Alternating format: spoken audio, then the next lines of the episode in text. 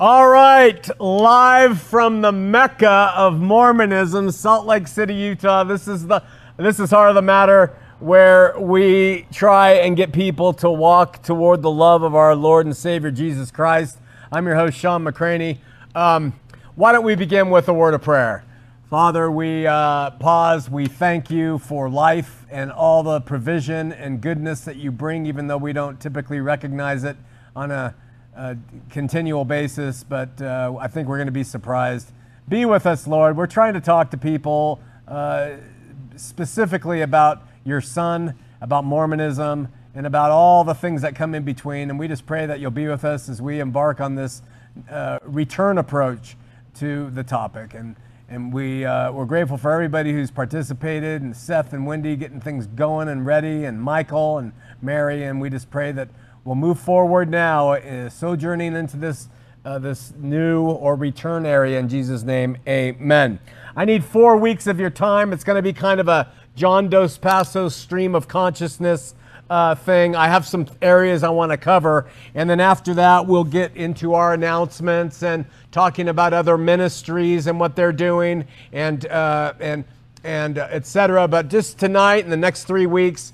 After that, we're going to have a guest um, who will be on, Angela Kelly. She'll be our first guest in, in September.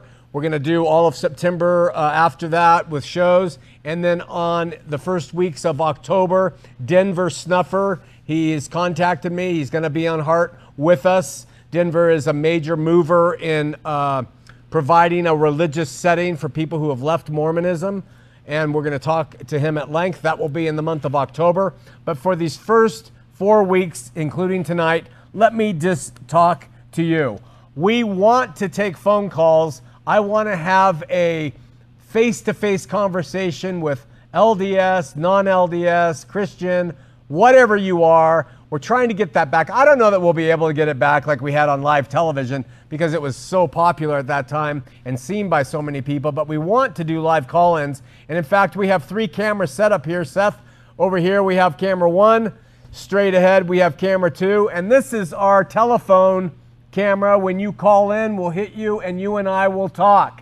So our phone number is eight oh one, five nine zero, eight four one three, and if you're out there, no matter where you are, and uh, you want to give us a call, we're going to have a, a few minutes of, of, of uh, topic right now, and then we'll open up for phone calls. If there are none, we'll cut the show off, but just let get the word out. Talk to people, let them know they're taking phone calls. If you have a question or a comment or a disagreement or you want some clarification on something, now's the time. So uh, eight oh one, five nine zero, eight four one three. I've been seeking for truth since I was a kid, and uh, I had thoughts and inklings and premonitions about the importance of love and God and uh, kindness from a very young age. And I don't think I'm unique in that. Many people are probably that way. But they were typically overrun by the institutions that I was involved in because of my parents. Um, I had rather liberal, beautiful, kind of flowery views of people and love and acceptance in God. And I was kind of brought in by Boy Scouts and, and church leaders and sports teams and school groups, all telling me, no, you got to think this way. No, you need to treat people who are that way this way, all kind of coaching me throughout the years. And, and, and I was, I guess, weak of character because I just thought, well, they know better than I do, and so I'll just follow along and, uh, it, and uh, join in with groupthink, so to speak. I grew up in an era, interestingly enough, where black people were not only referred to by several names that we don't use today, but so were Hispanics, and so were Asians, really anybody, anybody, uh, even Polacks. We call them Polacks. There was just no political correctness when it came to casting dispersions on people who were not like uh, us. Mine was a time when it was completely normal, completely accepted to call a homosexual a fag, and to call a lesbian a dyke, and to call a disabled person a gimp or a retard. There was not even a blink growing up in having conversations like that. What amazes me most is that while I, an individual, kid, who was, you know, kind of just, I was just a regular kid, had ideas that I wanted to be kinder to people and I wanted to be nicer to people. Um, the religion that my parents introduced our family to and embraced, who promoted itself as the only true church on the face of the earth, its leaders pretty much encouraged the rhetoric I just explained. I mean, they, in, in quiet quorums and priesthood gatherings or outings with the guys, uh, that kind of talk was kind of normative with the leaders of the only true church on the face of the earth. Uh, attitudes which are so offensive in, in our world today. In time, their promotion of, of kind of what we would call hate speech, it took root. I just thought of it as funny. Sometimes I still do because I came from that. And you got, we got to be honest with each other. You start to get old like me, that generation, we cut our teeth on that stuff. And so it's not as offensive to us. We don't mean it as personal as it was. So, but by the time I was a teenager, I fully embraced uh, being misogynistic for sure. I remember telling my mom a joke once I heard, uh, uh, uh, how are women in football the same? Uh, both are soft to the touch and made to kick around. And, uh, and she did not appreciate that joke, but it was just a common joke that was going around with my friends at, at that time. But I was mis misogynistic and, and narcissistic and racist and, and a homophobic uh, uh, jerk. And that was after I served a, a mission for the only true church on the face of the earth. Truly. How do you come out of the only true church on the face of the earth and maintain these attitudes and these things which back then were completely embraced?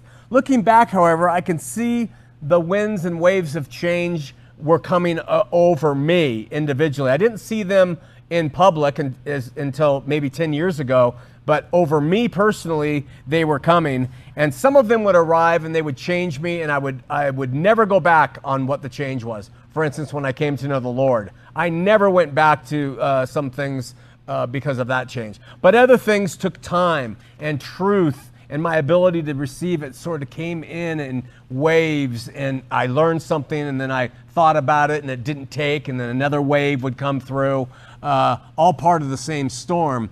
Having three older siblings, many of you know, having watched the show, uh, hundreds of shows, that I cut my teeth on music. I have an older sister, an older brother, another older sister, and then uh, myself. And uh, so all types and styles of music. But around nineteen seventy-seven, I became a, a fan of a type of music that touched my soul. Even though I knew all the other stuff from my siblings, I really, really embraced punk. And uh, along with my best friend Steve, who was my next door neighbor, a member of the church and my age, he's now a, L, a stake, L D S stake president in Los Angeles, uh, we discovered the Sex Pistols right when they came out. I don't know how. I think it was from a radio station. And we dove headlong into the garage sound, which was raw, and what we felt was an honest portrayal of music compared to uh, sounds of corporate rock and disco, which were popular at the time, and prefabricated and sanitized presentations of truth that the Mormon church would, would give us, you know, these packaged presentations of music, oboe music and lighting and everything.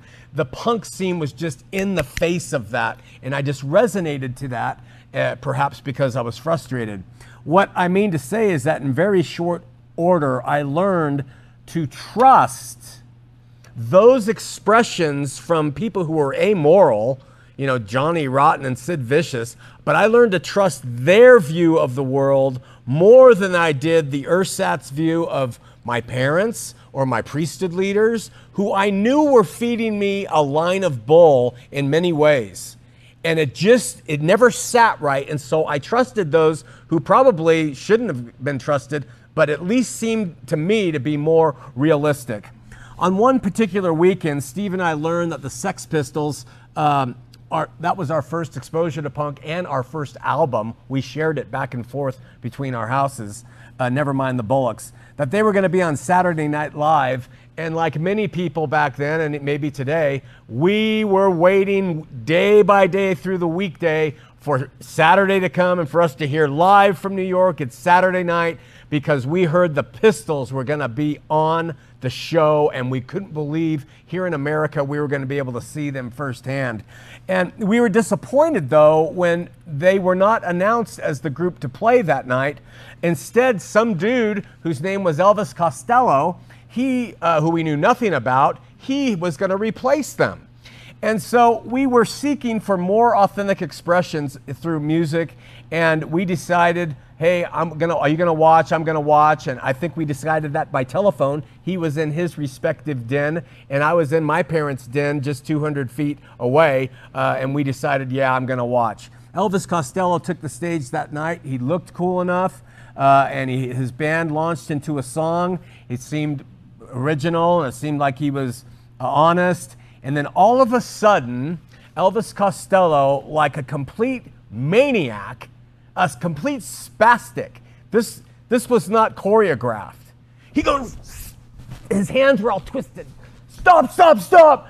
He turns around, he goes, and he says, I'm sorry. He turns back around to the audience. I'm sorry, uh, we can't do this song. This doesn't fit, it's not gonna work. And he says to his band, uh, something, he goes, radio, radio. And they turn back and they play a song called Radio, Radio. So um, I suppose it was my longing to see somebody in my life, maybe my mom, maybe my dad, like a spaz, say, stop, stop, stop. We're not going to do this this way anymore. Or a priesthood leader say, okay, I can't teach this anymore. This Joseph Smith story doesn't make sense. But no one was doing that with anything during that time, except guys like Elvis Costello. I was mesmerized by this bespectacled, wiry little Englishman who freaked out on live T V and changed direction. So what was this spectacle? I was tempted to call Steve next door, but it was getting late, and uh, uh, he, so I just watched him angrily belt out this song called Radio, Radio. I mean, he was angry when he was singing it in the, in the microphone. And it was, at, it was as if he was in defiance of a totalitarian power. Like he was in communist Russia, and what he was singing was against the man completely when he did it. So I didn't know how to react or where to put my hands. I remember I didn't know where to put my hands. And I was looking around my empty den of my parents, hoping to tell somebody I don't understand what's going on. Of course, no one was there. By the time the song ended, which I later learned is a song that's an indictment about the power of the airwaves and how they control information and the, and the music that people hear, I knew a couple of things. I knew that I wanted what Elvis Costello had. I personally wanted that thing, that passion, that devotion to truth, that willingness to change course. And I didn't even know what it meant by him chasing course. I just knew I wanted that willingness. And I knew that Elvis Costello, more than my young men's advisor, more than my bishop, more than my own parents, could be trusted to do what was best for me, given what he was over, music, and an honest representation of that. I could trust him more than all those other people who I know had my best interest at heart, but were not willing to give me the truth, not willing to change direction when in their hearts I'm sure they had questions. This was my Monterey Pop Festival. This was my Woodstock. This was my personal Tiananmen Square. This was my vicariously coming forward as a teenager and saying, yeah, I... we can be honest about things in our lives. And it was a shift uh, that, that started to take hold in the way I thought.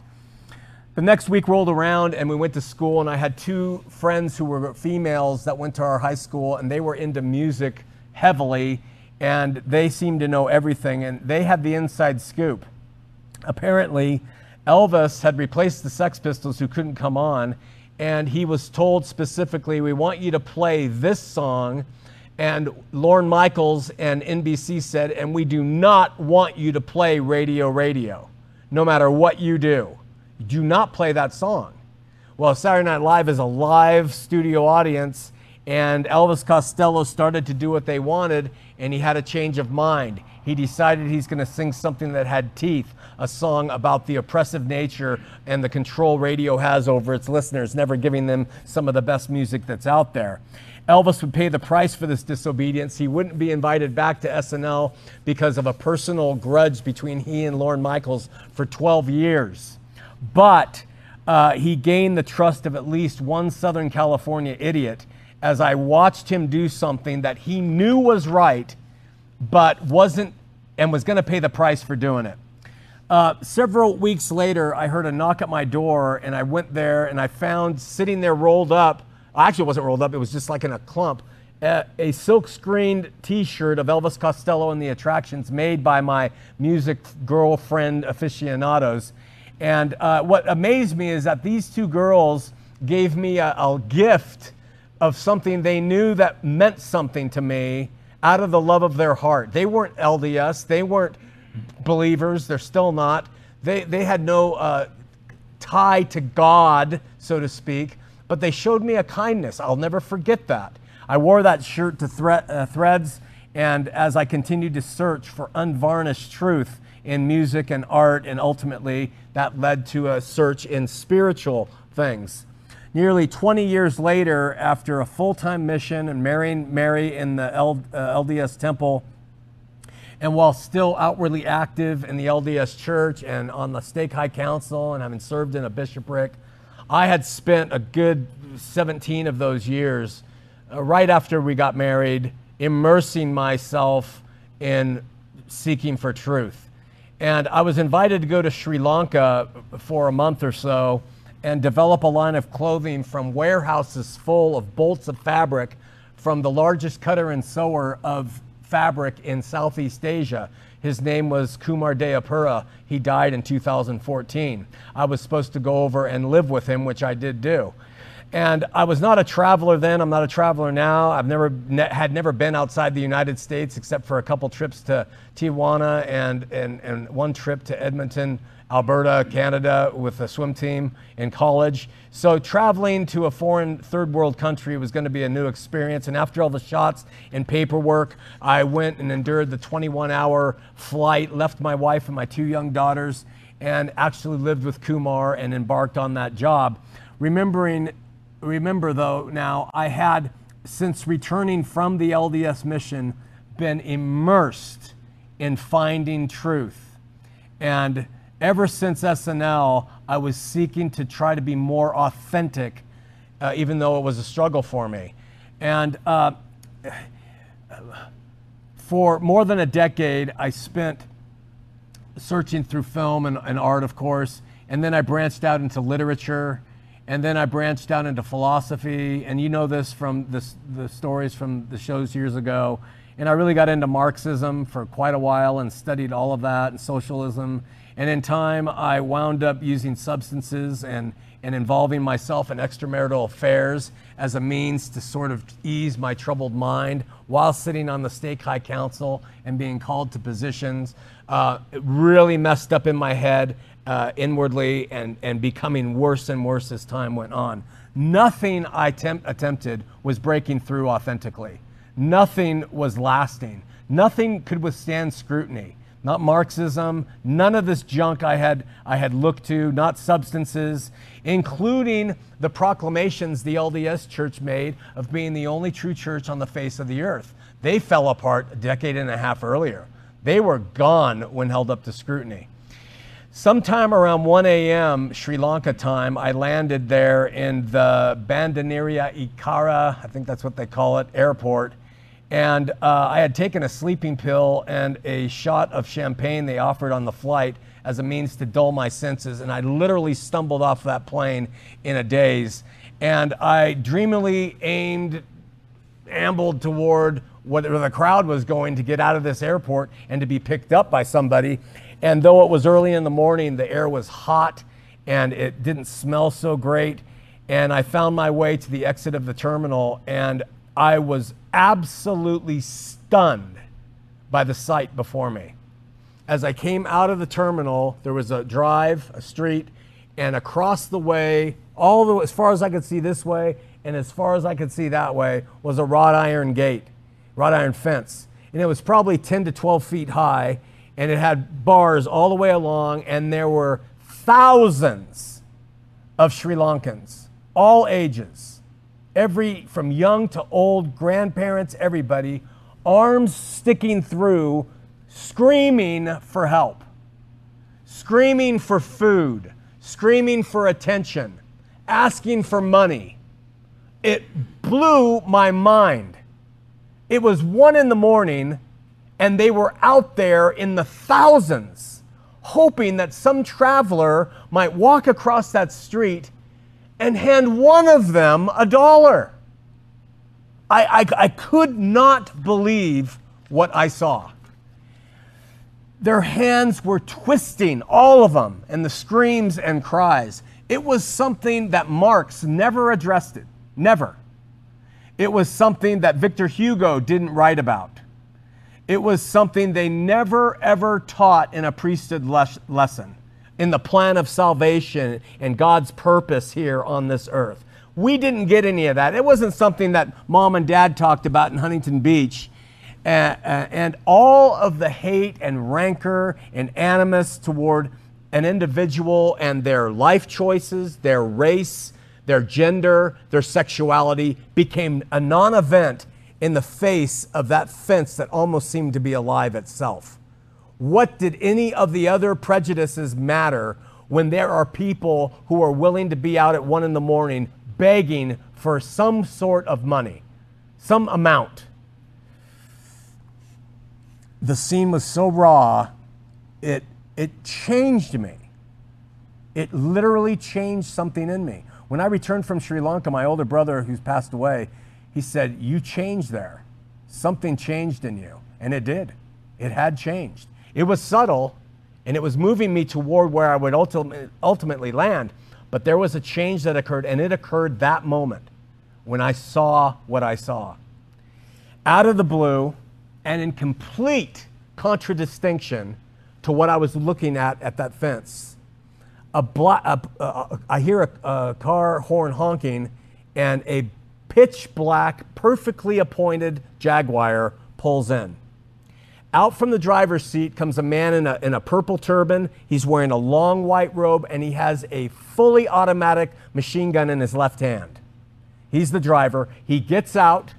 He comes around. He opens my door, and he beckons me to get in. I get in, he shuts the door, and it almost drowns out the screams and cries from everybody over there.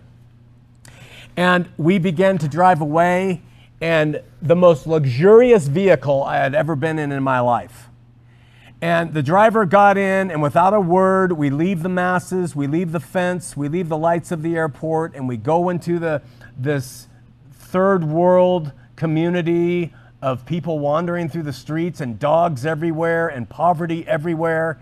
And we entered into the night of the surrounding country. And immediately I was overcome with feelings of shame that were matched by feelings of superiority. I was ashamed at what I had just witnessed, but I felt so comfortable and superior in the back of that Jaguar. And the surrounding poverty was sort of cut in half and, and blighted by the automobile, a British automobile, and the leather and my sitting in it. And it was truly a moment of opposites where I was weighing out in the back of that car who I was, what I was about, what I was going to do with my life, and, and how I was going to see these things that were in front of me for the first time. Remember, I had been searching for at least ten years for authentic expression, to, to become more like an Elvis Costello on the screen. I had been searching to find truth in my religion, searching to find truth in my marriage, in my own life, in having children, in being a man, in working in a capitalistic world. Do I build my empire upon sand, or do I build it upon clouds? What am I doing? So all of that with background, I'm in the back of this car, and I'm facing this, this moment of these two polarized extremes. And suddenly the driver says, uh, as if it's a question, no, as, as, actually as if it's a statement, music. He just says music. and he reaches up and he turns the stereo on, and the car fills with the sounds of an Elvis Costello song. And it was Nick Lowe's song who wrote it, "What's So Funny About Peace, Love, and Understanding?" And I was back in my den as a teenager, and I was listening to a guy I watched firsthand on live television defy the system and the powers that be and express himself to the detriment of his career. And I listened as those words rang out in that car as I walked through this wicked world, searching for light in the darkness of insanity. I ask myself, is all hope lost? Is there only pain and hatred and misery? And each time I feel like this inside, there's just one thing I want to know. What's so funny about peace, love, and understanding? And he repeats, what's so funny about peace, love, and understanding? And as I walk through these troubled times, my spirit gets so downhearted sometimes. So where are the strong? And who are the trusted? And where is that harmony, that sweet harmony?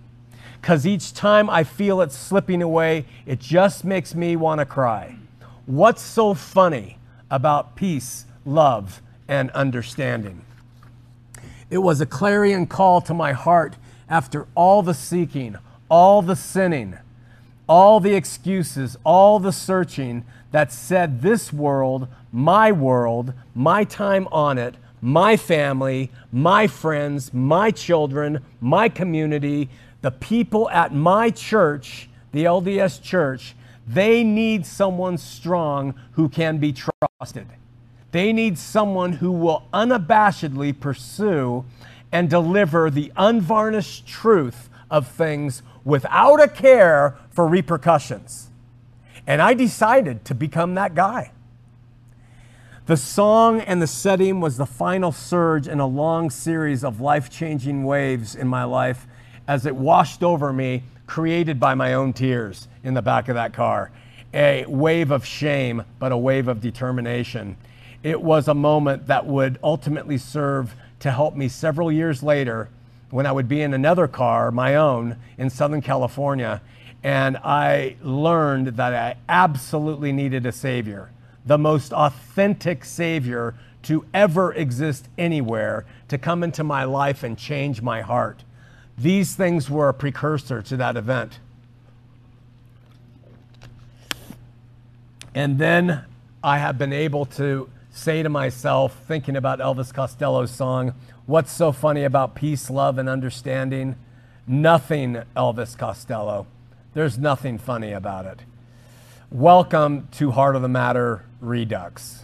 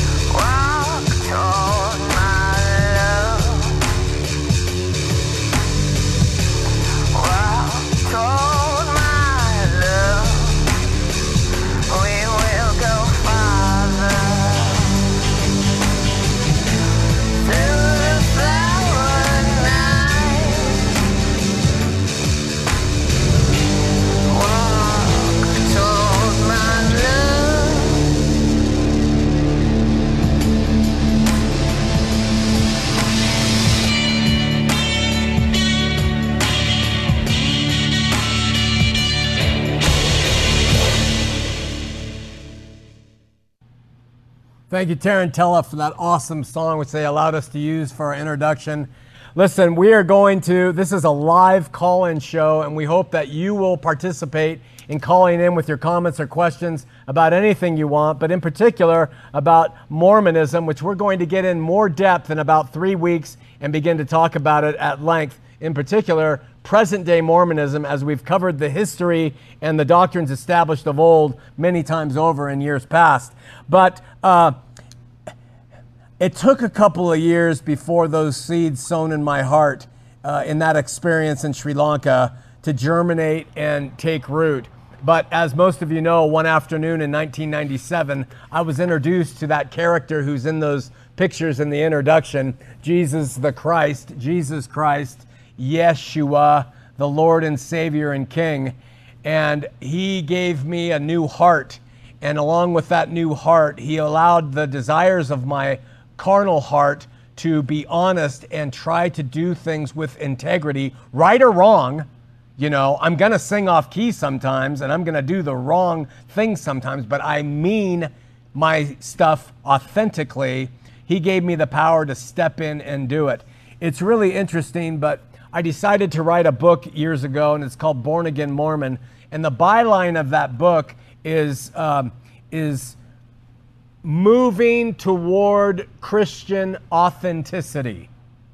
Moving toward Christian authenticity. Authenticity. Um, the principal point of the book is, if you're a Mormon, okay, go ahead. If you need to be, fine. And we've taken this approach the whole time. But do you know Jesus? Have you walked toward his love? Can you call him truly your Lord, your Savior, your King in your life? The pilot of your soul, as it were, by and through the Holy Spirit, through the will of God. Have you had that thing happen in you that not only emancipates you from the uh, bondage in this world, but gives you courage to move forward and do things you wouldn't otherwise do?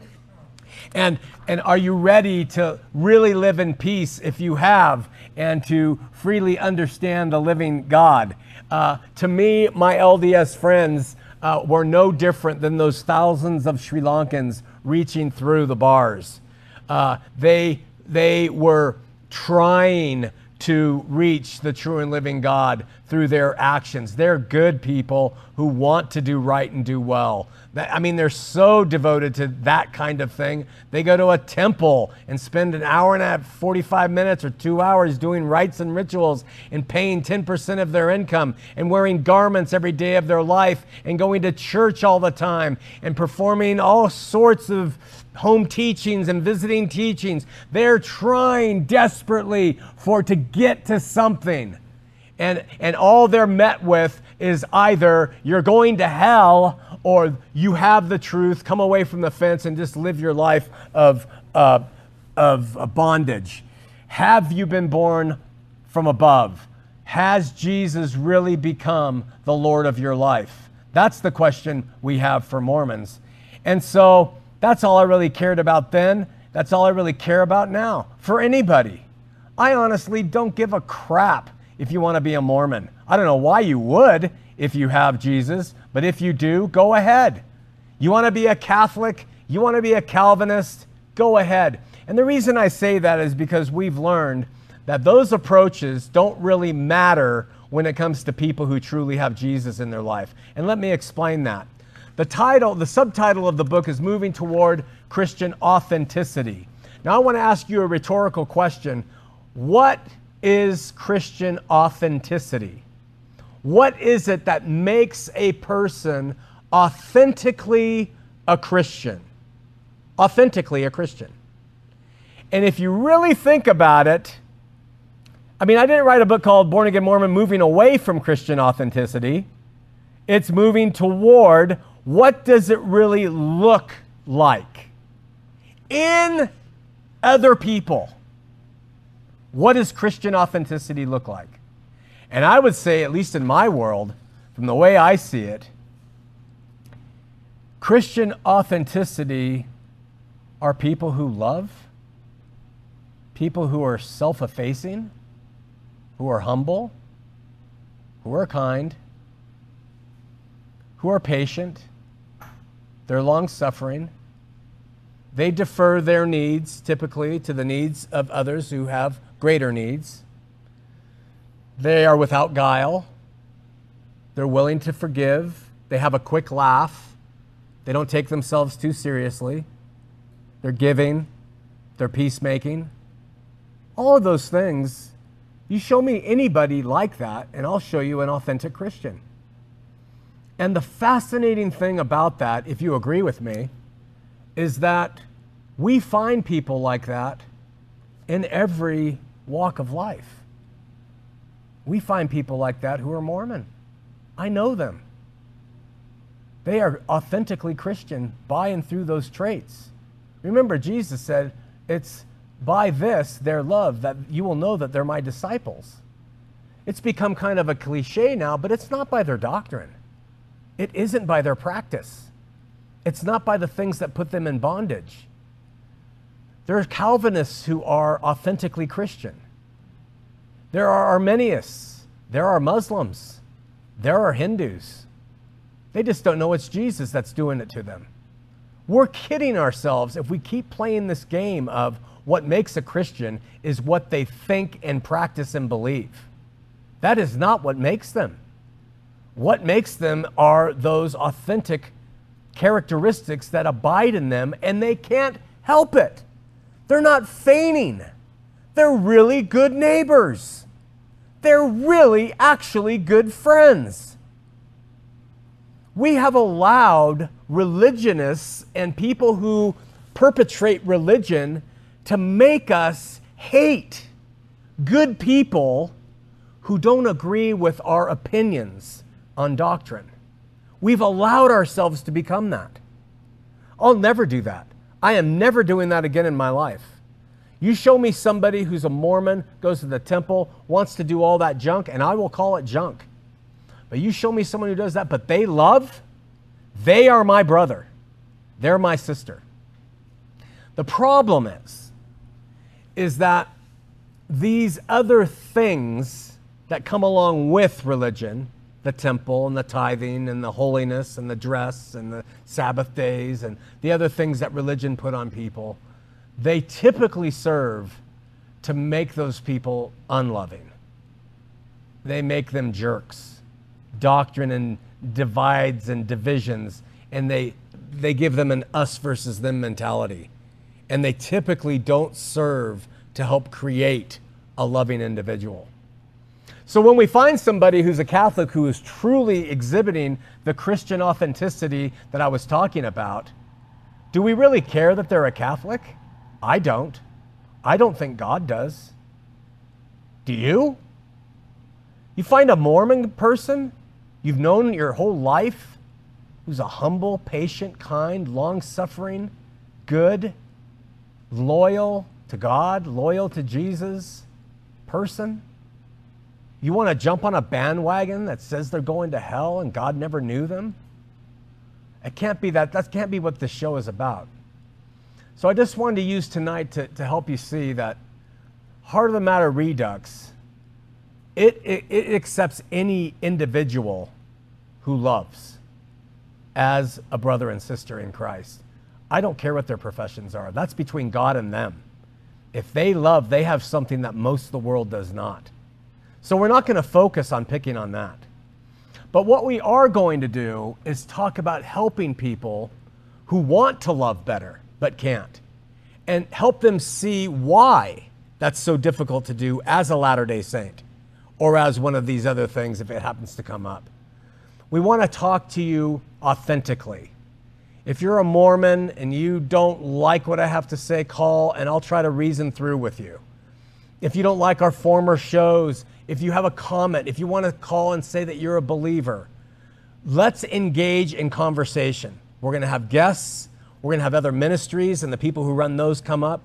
We're going to try to make the give and take of the Mormon Christian thing better, not worse. Not worse. It has been bad enough for too long. And I blame those who have held doctrine as sacrosanct and held that as more important than love. Our phone number is eight oh one, five nine zero, eight four one three, eight oh one, five nine zero, eight four one three. You can watch us on YouTube. You can check us out in any of those other ways. I guess we have some calls, and I'm going to go to line one. Joan, you're on Heart of the Matter. Hi, Sean. Hey, you have to turn down your computer. Just did. Hey, love the love the intro. It was awesome, and it just got my brain just churning and thinking and remembering. And um, question slash comment, because I've now so I'm coming up on three years departure from the church, um, and in all that time, that short little amount of time, you obviously think about all the things that were there in in your former belief system, thinking about those things that God was placing in front of you to kind of bring you to Him. Right. It, is that uh, how, I mean, how you're describing it, do you now recall those moments, not just the Sri Lanka airport, not the car at the side of the road, but so many other elements of things of God speaking to you going, I want you to see me. I want you to see what I'm trying to say. I do. I recall many of them often. And I'm amazed at what He was doing the whole time. Yeah, yeah. And, you know, and that's where I have come to is like all these things that as a missionary, as even even moments in the temple and, and other things that I totally, like I knew at the time they were, they were completely Complete things completely separate from the church, yeah, or a belief system or a construct. It was all things that God was speaking directly to my heart, and I was the one trying to translate them into another language. Yeah. Isn't that amazing, Joan? Yeah. Well, yeah, and, and I think He's doing that with everything. everybody. I think He's doing that with all of us till we get to the, the throne of God. I think everything will fall off. All of the stuff we, yeah. we cling to will fall off. And we'll look back on our life and say, you really had me the whole time. Well, and, and your, your example of Elvis Costello and people who speak truth from the heart. Yeah. And, and, and they don't care if people are going to hate them or uh, scourge them or belittle them. Because when you're speaking authentically from the heart, it, it truly is the most freeing, liberating, loving thing you can possibly do for anybody else in the world sitting there in front of you. Just loving authentically, speaking authentically. Amen, sister. Love it. Thanks so much, Joan. We got a few other calls. Okay. See you later. Take care. Bye-bye. Hey, I just want to tell you guys something. Uh, last week, you know, we've had a number of guests on the show. We've had atheists. We've had uh, humanists. We've had all sorts of guests of late. And last week, uh, Earl Erskine and Danny Larson and myself, Earl from Ex-Mormon Files and Danny from uh, Talking to Mormons, and then, of course, myself, we went to Sunstone. We, we leased a table space, and we had our stuff. And um, I want you to know from my perspective, and I'm sure Danny and Earl's, that our love toward other peoples and other people groups is sincere. Uh, whether they change over or not, I, I don't think I'm speaking out of turn for anybody, but whether they turn and come to Christ and, and His love or not is, is, is not, uh, does not affect the love that I have, and I'm sure they have for these people. But um, it is such a, it's such a, it's such a loss. We had the Sunstone director here on the show, and she's very nice, but all around we have tables of transhumanism, this, and, and L G B T Q, that, and people who are selling seer stones so people could take them home and see something with them. There were a hundred different religions being passed around there. I never saw Jesus. I didn't see Jesus anywhere. And uh, it was heartbreaking to see that the product of Mormonism Uh, is what it's produced in the lives of so many people in this state and other way, and other places. So it's really remarkable when people come to understand and receive Christ for who He is and stay abiding in the vine. But it is more uh, common for people to walk off from the L D S church into some other venue. That is just so sad for me to see. And I'll say it without embarrassment. I mean, I do not find, I love John Dillon. I do not find his humanism uh, uh, worthwhile. I think it could be a step for some people, but I think it is stopping short of what people could truly have. I don't find uh, making one's life focused on a cause uh, other than Christ to be worthwhile in the eternal scheme of things. I'm not ashamed to say it. I'm not afraid to say it. I love every one of those people. Nevertheless, I think they're being sold short of what that could be. And I think that the Mormon church is selling them short and not giving them what they could have now. So if, if uh, President Nelson has anything of character, and if he's going to do any good, he can start by helping people understand that Jesus is the only way, truth, and life, and nothing else. But we'll get back to more of that later. We're going to Stanley on line three. Stanley, you're on Heart of the Matter. Uh, yes. Hi. Uh, yeah, I just, is it? You need to turn your, it, uh, uh, you need to turn your uh, computer down, Stanley. I did. I just did right now. Okay, brother. I think, uh, all right. Okay, uh, is this Sean? Yeah. Uh, hi, Sean. Just wanted to let you know that um, I went to the Mormon church for about a, about a couple of years, and I uh, had a bad experience because uh, I wouldn't go on a mission. So I ended up getting kind of, uh, you know, they call it cultural. You know, I was kind of chased out of the church. And then uh, I, I did my own research, went to the library, found a book called uh, Mormon Corporate Empire, written in nineteen eighty-five. I talked to some other people who also had negative experiences. And then I also found your podcast um, when you were um, uh, doing Heart of the Matter. And all of that combined and going on Facebook and finding other community people uh, helped me work through what uh, having the negative experiences with this cult. And I uh, found Jesus, and so I'm a believer. I believe that I am saved, and I'm just glad, grateful for what you've done, and the other people like Sam Young and others have Praise helped God. Others try to find their way away from the cult. Praise God, Stan. That's really great to hear. What state do you live in? California. Let me ask you something, Stanley. It's really difficult, especially here in Utah, for people to leave Mormonism, but you had joined it as a convert at what age? I was twenty-eight. Okay, so you, and did you have any religious training under your feet before you uh, looked into Mormonism?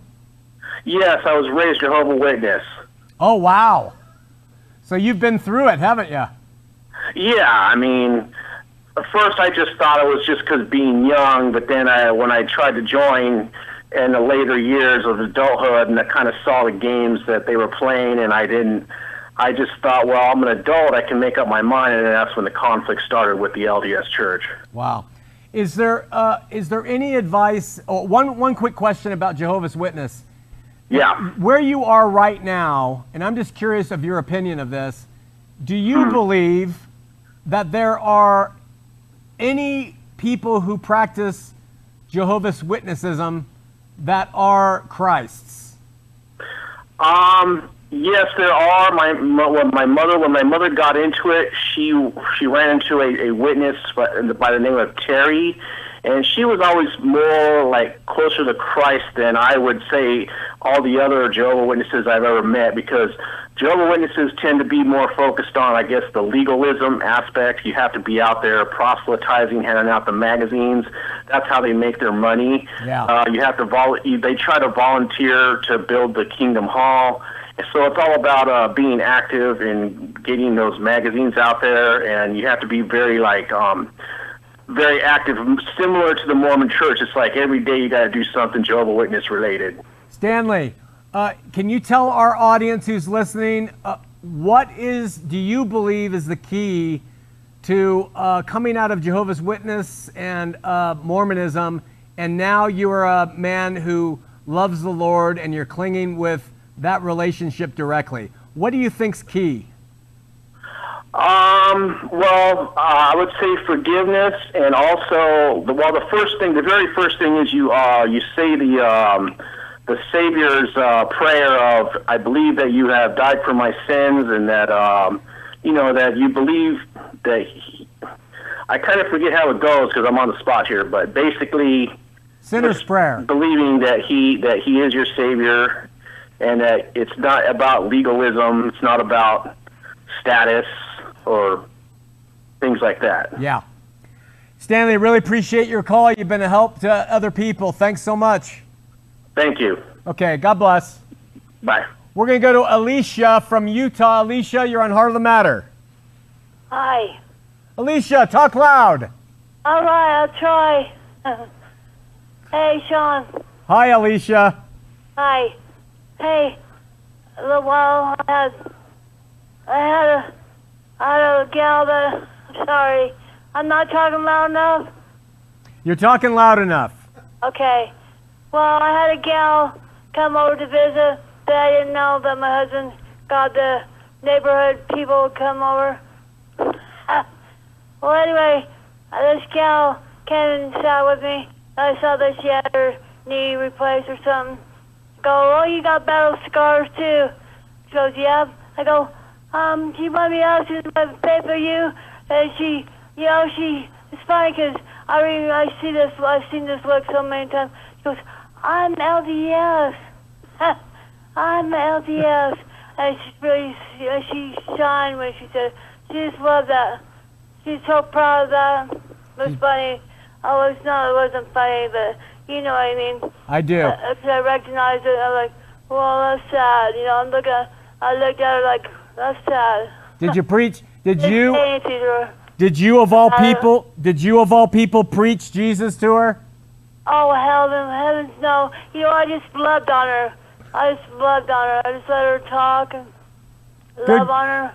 Good girl, Alicia. We've been keeping you in our prayers. We know you've been sick. Thank you. Okay, love ya. I love you too. Bye bye. Hey, I had to get rid of L D S spread, another L D S spread I got. I had to get rid of. I can't hear you.